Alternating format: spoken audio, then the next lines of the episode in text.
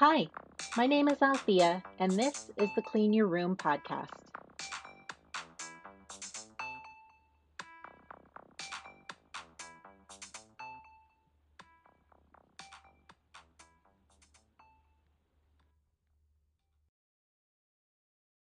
This is season one, episode six, and I'm recording this on Wednesday, the 3rd of February, 2021, in Los Angeles, California. We made it to February, everybody. Today, I'm going to skip the pl- usual pleasantries and get right down to the topic, which today is going to be books, books, and more books. And this is this episode is probably going to be part one of many episodes about organizing books. I actually have a lot to say about books because I used to be a Borders bookseller for over a decade. I met my husband at Borders. I met about 50% of my friends that I still have at Borders. Um, I estimate I probably acquired 50% of all the books and media that I own from Borders, even though it hasn't even been around in, in a decade now.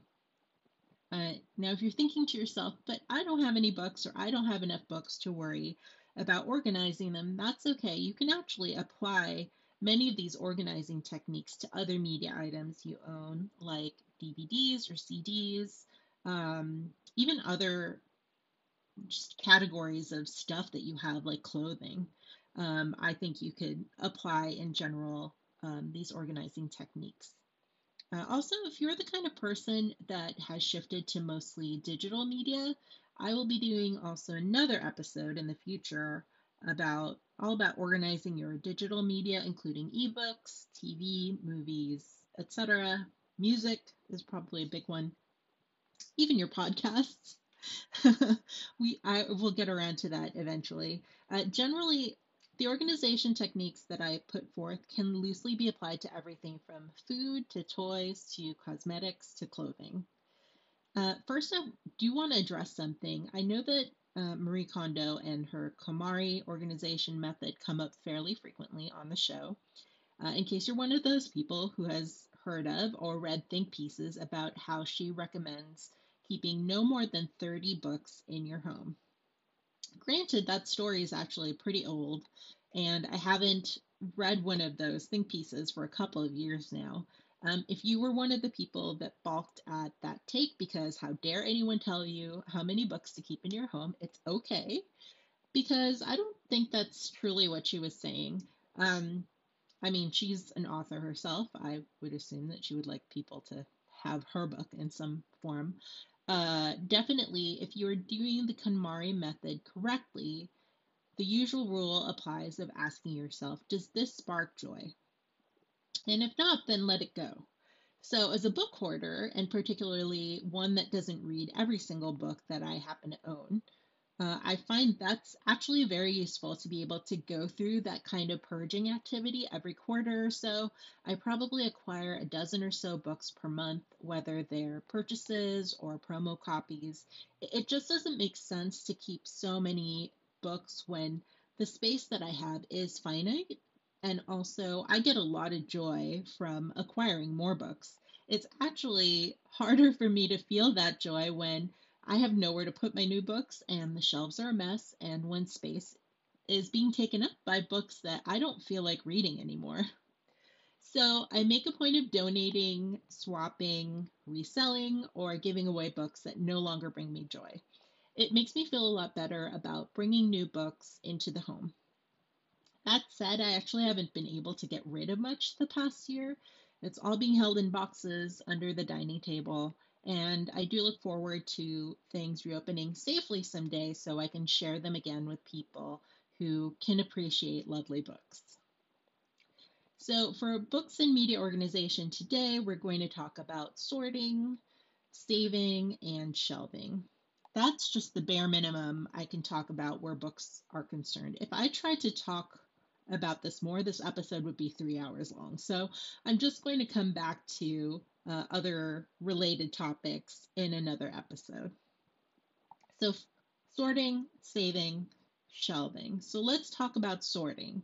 Sorting books or any collection items into categories has to be your first step to rearranging them and storing them properly.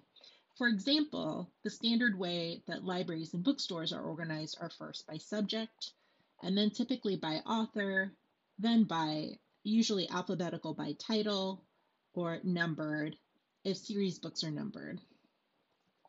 Uh, this is typical, and there are a lot of various ways to categorize. So, if you're just organizing a home library, you can delineate these subjects however you want. Uh, just make sure that it makes sense to you and that you make a definite choice. Like this item belongs in this category. It can't belong to more than one because your item can't be in both places at the same time. You, you just have to make a judgment call. Uh, that said, subject, author, title, or series isn't the only way to organize and categorize books. You may categorize some things by size because they won't fit on your regular shelves. Some things might be oversized, like coffee table books, and you might want to store them in a different way. Like I store my oversized books uh, underneath one of my side tables in the living room. Uh, some books might be really tiny, like mini or gift books. Uh, there are also people who like to categorize their books by color, which isn't as crazy as it might sound. I, for example, am really not opposed to bicolor book arrangement because I have a really good visual memory and I can usually remember what the book covers look like. The most important thing is actually being able to remember what color the spine is. The spine of the book uh, is what's going to be showing on the shelf most of the time. Uh, and there's a pervasive, there's a bookseller, librarian, humor, I, I, guess it's a joke or not really a meme because it was before memes existed, uh, which is that some customer or patron will come in with no other information than that they remember the cover is blue. They can't remember the author, the title, what, what it was about, but it was blue. And three weeks ago, it was over here. Um, so I was a merchandiser at Borders, and I was really good at that game. Uh, I really kind of miss it actually being called over by someone going like, "Hey, do you know what book this person is talking about?" With this minimal, you know, visual information that they can provide. Uh, it's it's also what makes the rainbow spine method of organizing your library something that would work really well for me, but it might not work well for everyone. It's just something to keep in mind. Uh, and then basically this kind of like categorized or sort by color uh, methods of organization. You can really apply to lots of things. Uh, you can apply this to clothing shoes. Uh, i don't know. You if you think about certain categories of stuff that you might need to organize that these things apply to let me know. And i might mention that on a future episode of the show. Um, then too, as far as categorizing, you might decide on chaos. No, cate- no categorization as your method of organization. I've actually done this too. And it's kind of fun to look at, but it's not super great for if you want to be able to find something very quickly.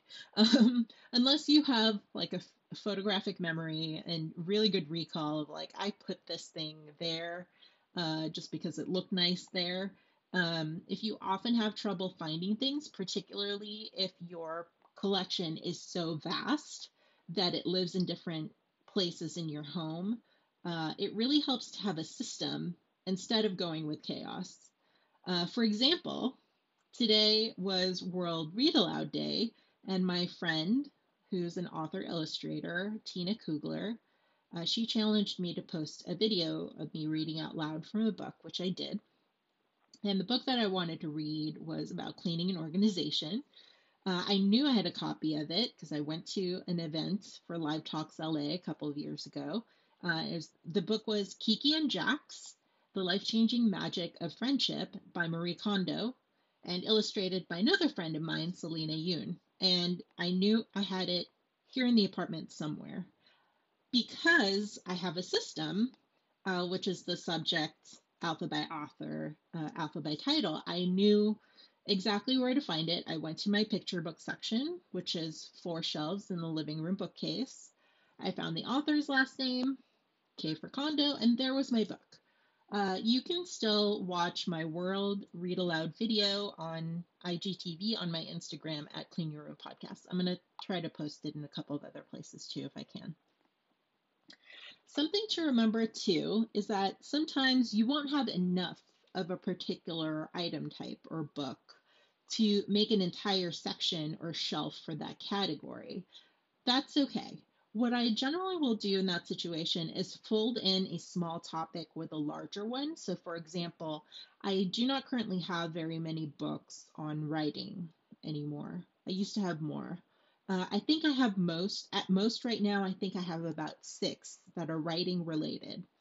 So instead of putting them on a completely separate shelf and then wasting all the space, because that's like the entire category, I'll put them next to uh, other general nonfiction books uh, that I have about a related topic. For example, um, I have a few books that are about creativity and brainstorming. And that kind of, to me, subject wise, kind of goes together with uh, creative writing. Um, another thing I could do would be to gather the blank books and pens that normally I would use to do some creative writing if I weren't doing most of it on the computer currently and put those together on a shelf. So you could kind of consolidate your storage and have related items together, even there, though they're not all quite the same.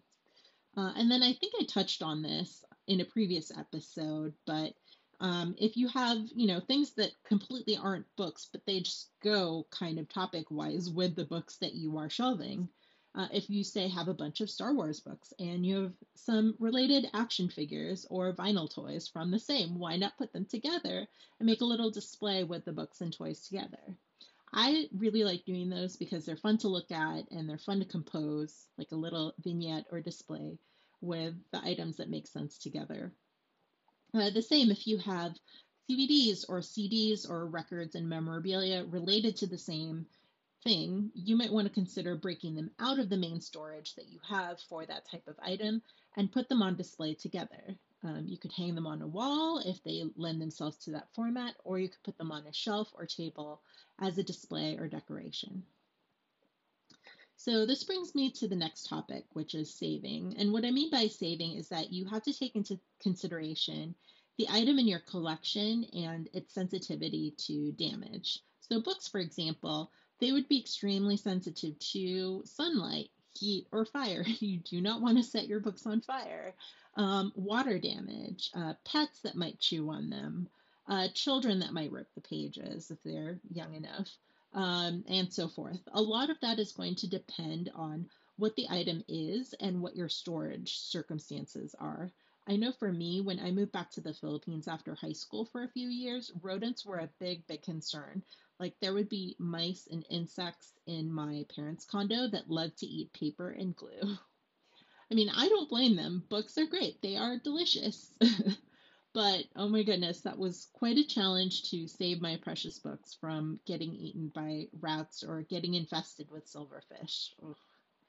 Um, here, actually, in Los Angeles, the most damage I usually have my books sustain is sometimes one or the other of my cats might take a liking to the corners of a book and use it as a scratching post or sort of like a teething or toothbrushing thing. Um, I actually have a book or two get damaged like this every year, which is a darn shame. And that's, you know, that's really on me, usually being careless of where I put it. Most of the time, it's just something that I left it sticking out on the shelf or I placed it under a side table when it should have been properly shelved and protected and out of their way. Um, another thing to consider is if you're kind of mixing your storage and you have houseplants or an aquarium or scented candles or an oil or wax diffuser or a humidifier or some kind of bug catcher if you're you know becoming a houseplant person like me um, just make sure that the moisture heat, light, and other elements from these aren't going to damage your stuff. Uh, sometimes the cords get in the way or like are draping over something. You don't realize that it's creating a dent or tear in something else that you have on the shelf. So just be careful. Uh, sometimes we put things together because they look cool, and then a few days, weeks, or months later realize we were slowly rotting or burning or denting something that actually we really wanted to keep pristine and safe. Now, I'm not saying you need to plastic wrap or box up every book that you have as precious. I'm just saying be aware of the possible consequences. Um, location is also something to be really aware of. So, that to me, that's uh, my problem usually. Why do I keep putting picture books down where the cats can chew them? Uh, it's just something that I really need to watch in the future. And so, actually, this brings me over to a tangent topic, which is earthquake safety. And if we're going to talk about that, we might as well start talking about the third topic I have, which is shelving. And actually, we'll take a break really quick for an ad. And I'll be right back. Okay, so back to shelving. Once you've sorted your collection, books, DVDs, or whatever, and chosen a method of organization, then assess whatever your concerns are in your home um, where the safety of your collection is concerned. So, light, moisture, heat, dirt, pets, kids, etc. Uh, we come to the final stage where and how you are going to store your collection. So, for most books and media, shelves are going to be the most efficient way to hold your collection. Makes things easy to find. Um, and you know, that's really kind of the format uh, for most of these things. However, shelves aren't all made equally. Some shelves are shallow, some are deep, some really are for maximizing storage, others are more for show. Uh, some are super sturdy and heavy and can withstand a lot of weight, and some are flimsy and meant to be more of a display than they truly are made for storage purposes. Uh, you're going to have to weigh your style preferences against the function that you need to get out of your shelves, and you need to make sure your collection is going to fit. A big consideration is how much space do you have versus how much stuff you have to put away. What size are your shelves compared to the size of the items you're storing? Are the shelves adjustable? Uh, are the shelves deep enough to double or maybe even triple stack? Uh, for me, since my book collection is pretty large, I usually have to double stack, and that means to use a layer of books to hide another layer of books behind it. Um, I sometimes also will shove books on top of those. Uh, I will post pictures of that on Instagram. Uh, a couple of elements that I do consider when I do this are does this method of storage put me in danger of being crushed to death by falling books in an earthquake? Uh, or is the furniture properly anchored and far enough away from where I should be standing, sitting, or lying down that I can consider it a safe arrangement of my stuff? So that's my tangent that I am going on. Thanks actually to Jen for asking uh, for suggestions on earthquake safe organization. I'll do an episode in the future that is much more in depth on that topic, but if you live in an area like we do in California, where earthquakes or other such natural disasters may wreak havoc with your stuff and your furniture, please consider how to organize your items in the safest manner for you and any other people or pets in your household. Uh, for my shelves, for example, uh, if they're over waist height, they're all bolted to the walls with either a furniture strap and or concrete screws. I really like IKEA furniture uh, for this because most of those things like Ivar and Kallax either come with a furniture strap in the set already, or um, if one is missing uh, from the thing that you need to strap to or screw into your wall, you can usually ask um, at their customer service department for it. I don't know about now. I actually haven't been during the pandemic, but usually little things like that you can just ask them for. Um, I also make sure to arrange heavier items at the bottom of a bookshelf and keep softer, lighter items on top that I won't be too worried about if they fall off and bonk me on the head. So, like, I tend to keep books on the bottom and yarn on the top uh, if I'm going to mix things in, in a bookshelf. If you have floating shelves, I highly recommend using something like museum wax or a removable, repositionable putty like poster putty to hold hard items in place and to try avoid to try to avoid putting breakable heavy items on shelves without attaching them with wax or putty.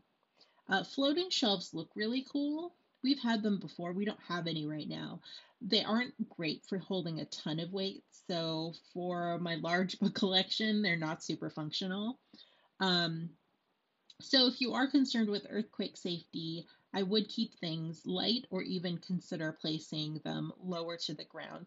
Not so low that your kids can climb on them and use them as a bench or something like that, uh, but low enough that something heavy like a book falling isn't going to have far to travel before it hits the ground. And just consider not putting it like directly above a sofa or a chair or uh, where your children play or a bed. like consider um, putting it over a space where uh, maybe there's something that can just catch the item as it falls off. Um, speaking of looking really cool, like floating shelves do, what if you have a lot of space and your books are falling over? What a nice problem to have. Uh, you might consider getting bookends, even just the super plain metal bookends. Um, that you can get at Office Depot type places will keep your items from toppling over and getting damaged or getting creased covers. Uh, you can also take advantage of that space to face out your books. Now, this is bookstore jargon. We would take a book that we have multiple copies of and turn them cover out instead of spine out so that you can see the pretty cover. Now, unless you're an author, you're unlikely to have multiples of the same book to face out, but that doesn't mean you can't do it. You could put other books back there sometimes. Uh, like if I have a series by the same author and the books are all the same size, I'll usually face out that way. Um, or maybe there's a book cover that you love and you have the space. You just have happen to have the space to put on display. Go for it. Um, it's your bookshelf. You can do what you like. Uh, there are also small easels made of wood, plastic, or metal that you can get to display your book face out. Sometimes I'll do that if I have a book that I'm accessing a lot, like working on a project and I keep referring to it and I don't really want to like reshelve it. Um, but I don't want to just leave it lying around on the table either. So sometimes I'll stick it on easel and put it in front of its section. Uh, just make sure that when you place your item on the easel that the item isn't getting damaged. So sometimes books will get little divots on the front from the feet um, or on the bottom from the feet of the easel that keep it from falling over. So just consider um, what you're doing. Uh, another thing to think about is that maybe your items need special storage. For example, if you collect comic books, comic books are usually stored in a very specific way to keep them as pristine as possible. Um, usually there's a, a, board involved to keep them flat and a plastic sleeve to keep them clean and they're usually collected in boxes that are sized to keep them upright. Um, consider that the reason you might not want to store books or comic books on their side is uh, because the pressure of books and comics uh, on top of others may cause weird shaping of the paper. Like they might cause things to curl or uh, bend or for spines on books to break. You might have items that are better off stored in a protected bin instead of just lying on a shelf. Uh, for yet other collectible items, you might consider a specific album or container like boxes or binders for cards, CDs, DVDs, and games. Lastly, you might consider that you no longer need the physical copy of a specific item in your collection, and you might be able to let that go uh, or purchase a digital version of the book or media item to replace the physical item that you're giving away, selling, or donating. I actually do this quite frequently as ebooks or audiobooks go on sale for items where I don't feel particularly attached to the item. So, like, not a book that's signed or in any way is special, um, but the content is good enough that I think I might want to revisit it at some point in the future. Uh, again, a big benefit of this is being able to let go of physical copies. Um, the, the benefit is that you make room in your home to bring in and experience something new, something else that's exciting, or something that you can learn from.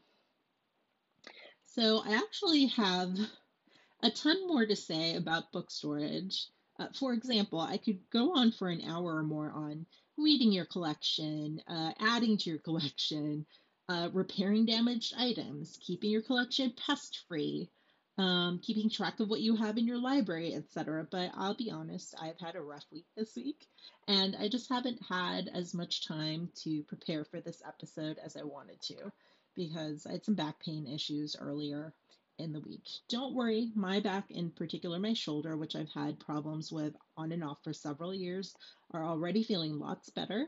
It's just a matter of time and rest and ice and heat to get everything back in working order. So make sure you subscribe and come back soon to hear more about book organization. And if you have questions or, or a particular cleaning or organization topic that you would like me to cover, please do reach out. You can leave me an audio message or send me an email. You can find the links to do that and all of my social media on cleanyourroompodcast.com. You can also email into info at cleanyourroompodcast.com. Again, you'll find the link to that uh, and how to send an audio message and all the rest of the links that uh, I have mentioned and will mention at cleanyourroompodcast.com. Uh, if you take photos or videos of your space before and after organization and would like to share them with the rest of the audience, please use the hashtag Clean Your Room Podcast Challenge to share these on Instagram and TikTok. You can follow me on both platforms at Clean Your Room Podcast again, still trying to figure out the TikTok. I actually joined a Facebook group just to learn what the heck I'm supposed to be doing on there. Uh, still taking suggestions on that as well. I'm also on Twitter as Fruit Juice, that's F R O O T J O O S. We also have a Clean Your Room podcast Facebook page and a Facebook group. If you'd like to discuss, ask questions, or share your cleaning challenges, uh, you can find links to that from my social media profiles, Linktree, and cleanyourroompodcast.com. By the way, I'm also participating in the Family Handyman seven day organizing challenge. I skipped day two because I don't actually have a garage. Um, but, and I'm behind on day three, but hopefully I'm going to get caught up tomorrow, which is day four. Uh, so check out the website, familyhandyman.com, and look for their organizing challenge. You can find them on Instagram at familyhandyman, and the challenge hashtag is hashtag familyhandyman organizing challenge. If you'd like to support the podcast, you can do so in a variety of ways. You can subscribe to the podcast wherever you listen, including on Apple Podcasts, Spotify, and Google Podcasts. You can rate or review the show or you can make a monthly contribution through our anchor.fm page. You can even shop from our bookshop page, which also supports independent bookstores across the country with every purchase. Uh, find us at bookshop.org slash shop slash clean your room podcast, and I'll be adding new books on there every week. Kiki and Jax is already um, on the first uh, list of my favorite organizing books up there. Uh, Clean Your Room podcast is hosted and produced by me, Althea Alluring. The original opening music is called Bubble Guts, also composed by me. The podcast logo was illustrated by Ashlyn Anstey. You can find more about her artwork and writing at ashlyna.com. That's A S H L Y N A.com. This episode was sponsored by and produced on Anchor.fm.